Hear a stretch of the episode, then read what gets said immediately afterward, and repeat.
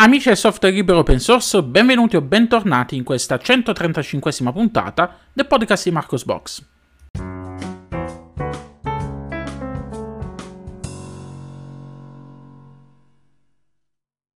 Rieccoci qui in questa nuova puntata del podcast di Marcos Box a commentare con voi le principali notizie dal mondo del software libero e open source.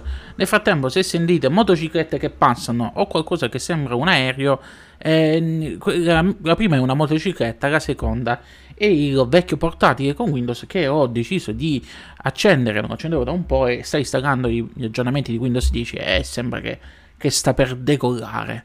Maledetto Windows. Sono passate quasi due settimane dall'ultima puntata del podcast di Marcos Box.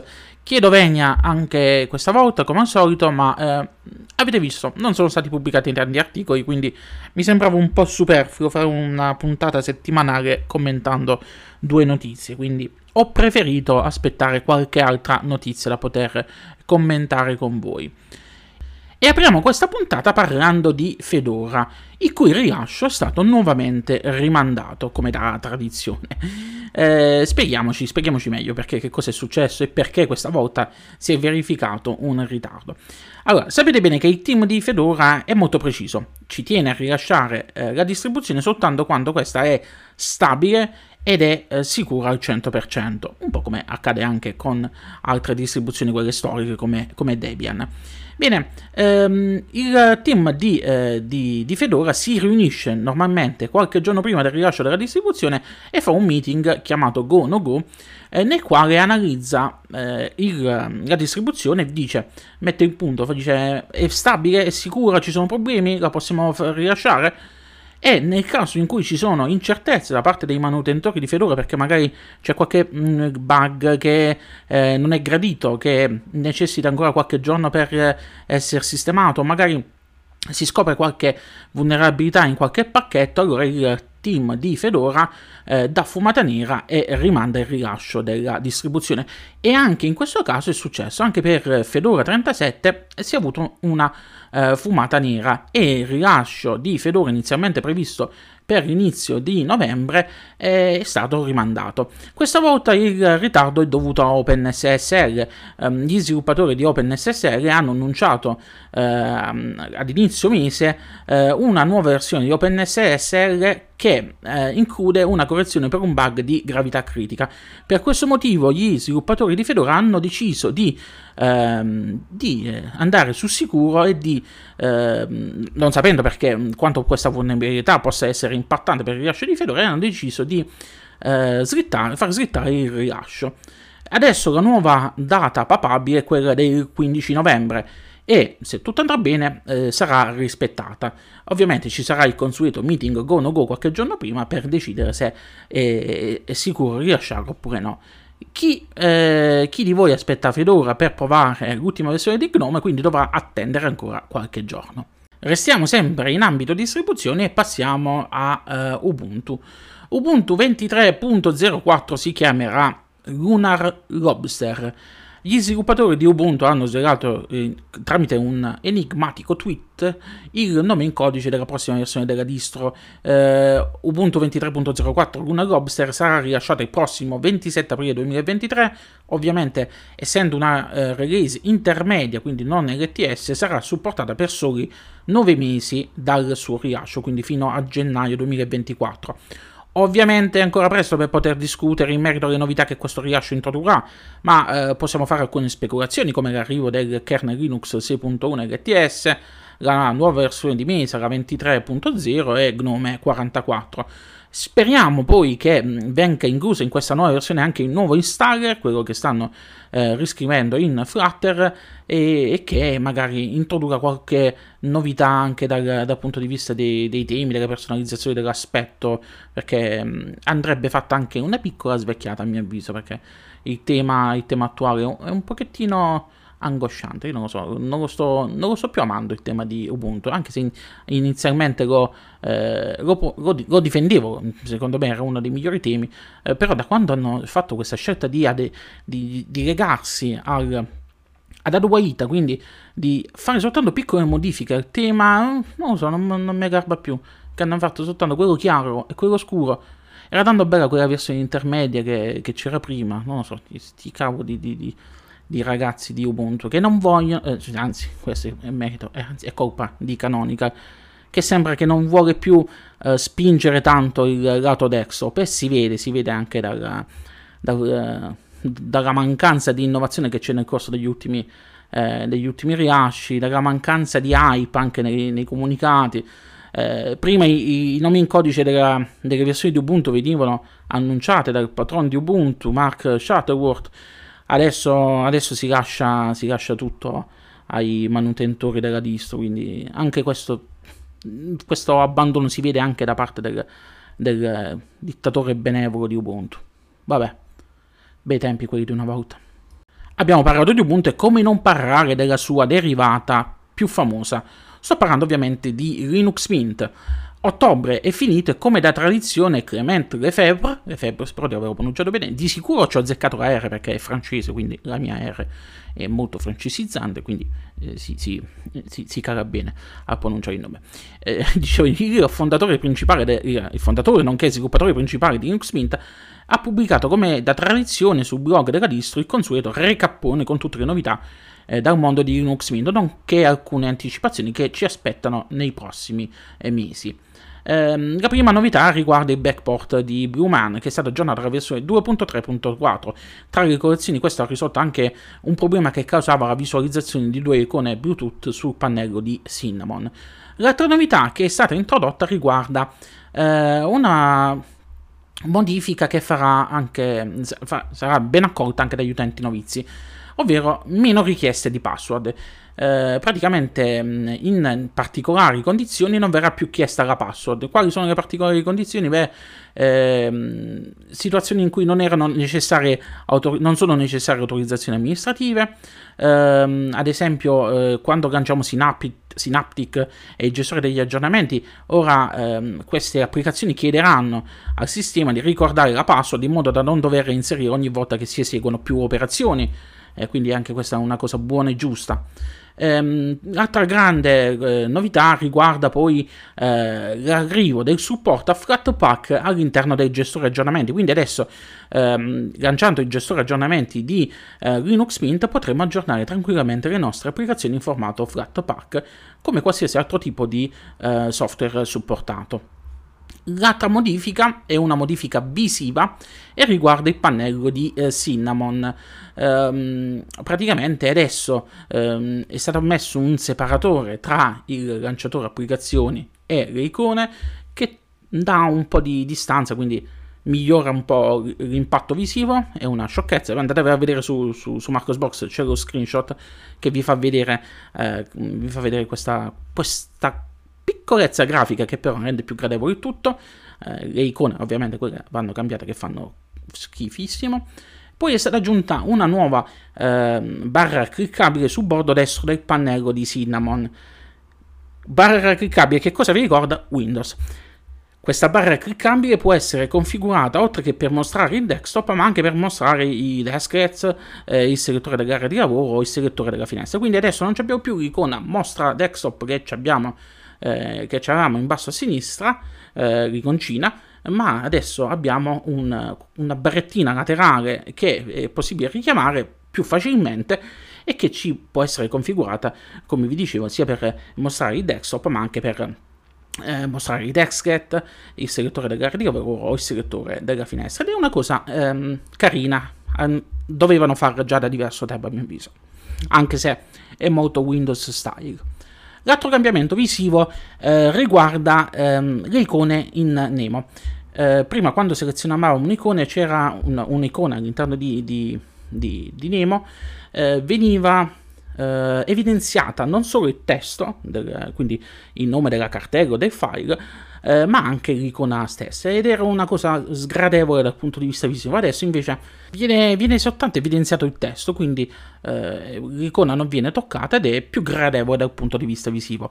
Infine, sempre in Nemo sono state fatte alcune modifiche alle icone, per esempio l'icona che rappresenta il desktop, eh, quindi adesso la barrettina è sotto, quindi um, visivamente si riesce a capire meglio, più coerente. Eh, poi al menu contestuale del desktop è stata aggiunta ad esempio anche un collegamento per accedere alle impostazioni dello schermo, quindi piccole migliorie che eh, rendono Cinnamon più facile da utilizzare sia dagli utenti novizi che eh, non. Vi ricordate di LXQT, desktop environment basato su LXQT, nato dalla fusione di Razor Qt e LXDE? Beh, il progetto è ancora vivo e a testimonianza di questo è stata rilasciata una nuova versione, ovvero LXQT 1.2.0. Come il suo predecessore, questa nuova versione è ancora basata su QT 5.15, ovvero l'ultima versione LTS dell'EQT 5. Fra le novità di questa eh, nuova versione troviamo dei miglioramenti nel file manager, eh, miglioramenti nel terminale Qt Terminal ehm, e è stato aggiunto poi un supporto iniziale alla sessione Wayland, quindi anche LXQT inizia ad abbracciare Wayland, così come gli altri desktop environment più famosi. Per maggiori informazioni su questa nuova versione di LXQT vi rimando all'annuncio ufficiale sul sito di LXQT che trovate linkato nelle pagine di Marcosbox. E concludiamo questa puntata del podcast di Marcosbox con due editoriali scritti dal nostro caro amico Luca. Il primo editoriale ha il titolo Office, sicuro ti serva davvero? In questo suo editoriale Luca ci parla di Microsoft Office, delle alternative, dei suoi tentativi di migrazione verso altri, uh, altre suite da ufficio, eh, ci parla anche dei costi di Microsoft Office che come sapete bene eh, negli ultimi anni è diventato praticamente un servizio in abbonamento. Eh, Microsoft offre, offre, dei pacchetti eh, con costo annuale di circa 99 euro, ehm, grazie ai quali si può utilizzare Office offre anche servizi aggiuntivi come ad esempio un, uno spazio eh, OneCloud da un terabyte quindi, però, diciamo così, sta spingendo Microsoft l'acceleratore verso tutti i servizi in abbonamento. L'avete visto anche nel mondo del gaming con l'Xbox che ehm, sta spingendo sul Game Pass. Quindi Microsoft ci vuole ehm, dare, chiedere soldi mh, mm, annualmente. E questa è la, la, politica di Microsoft nel corso degli ultimi anni. Tornando all'editoriale di Luca, ehm, Luca fa una serie di considerazioni finali ehm, e si chiede: mm, potrebbe essere uh, il, questo, questo, questo, nuovo corso di Microsoft potrebbe influire anche sulla, uh, sull'adozione di Linux, sull'adozione di LibreOffice.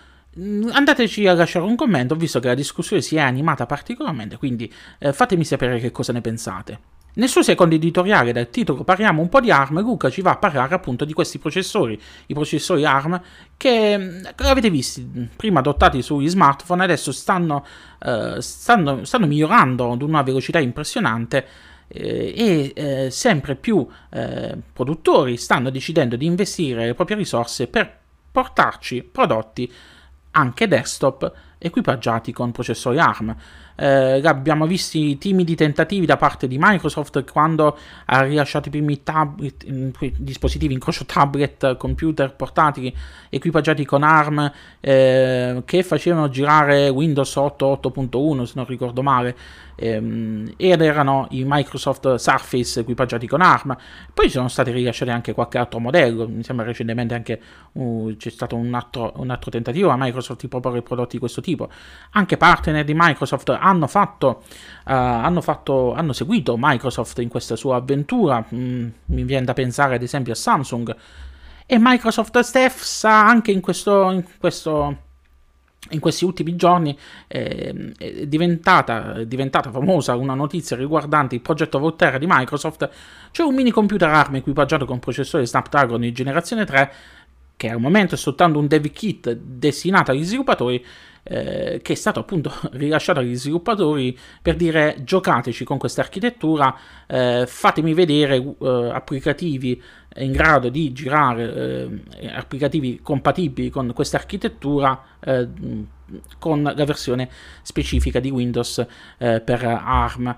E quindi Microsoft sta spingendo. Perché sta spingendo Microsoft? Perché avete visto che cosa ha fatto, ha fatto Apple con i suoi SOC M1 e M2.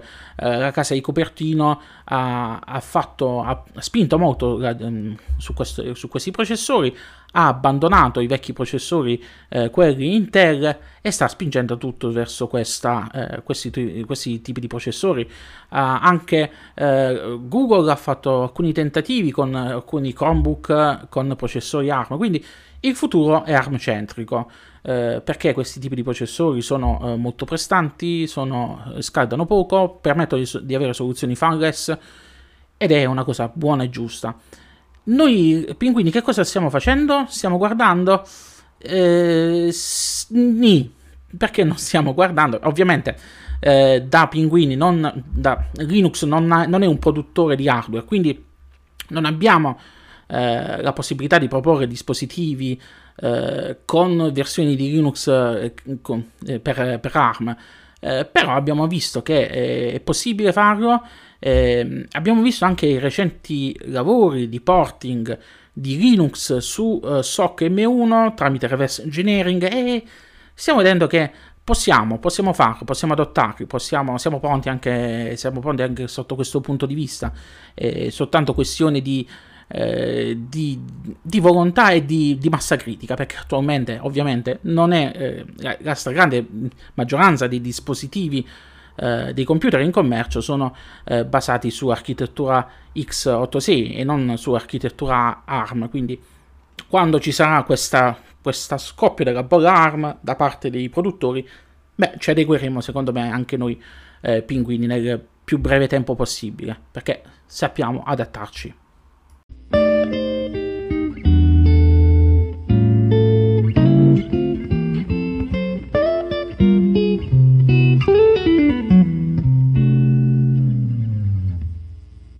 Orbene, con questa ultima notizia si conclude qui questa 135esima puntata del podcast di Marcos Box.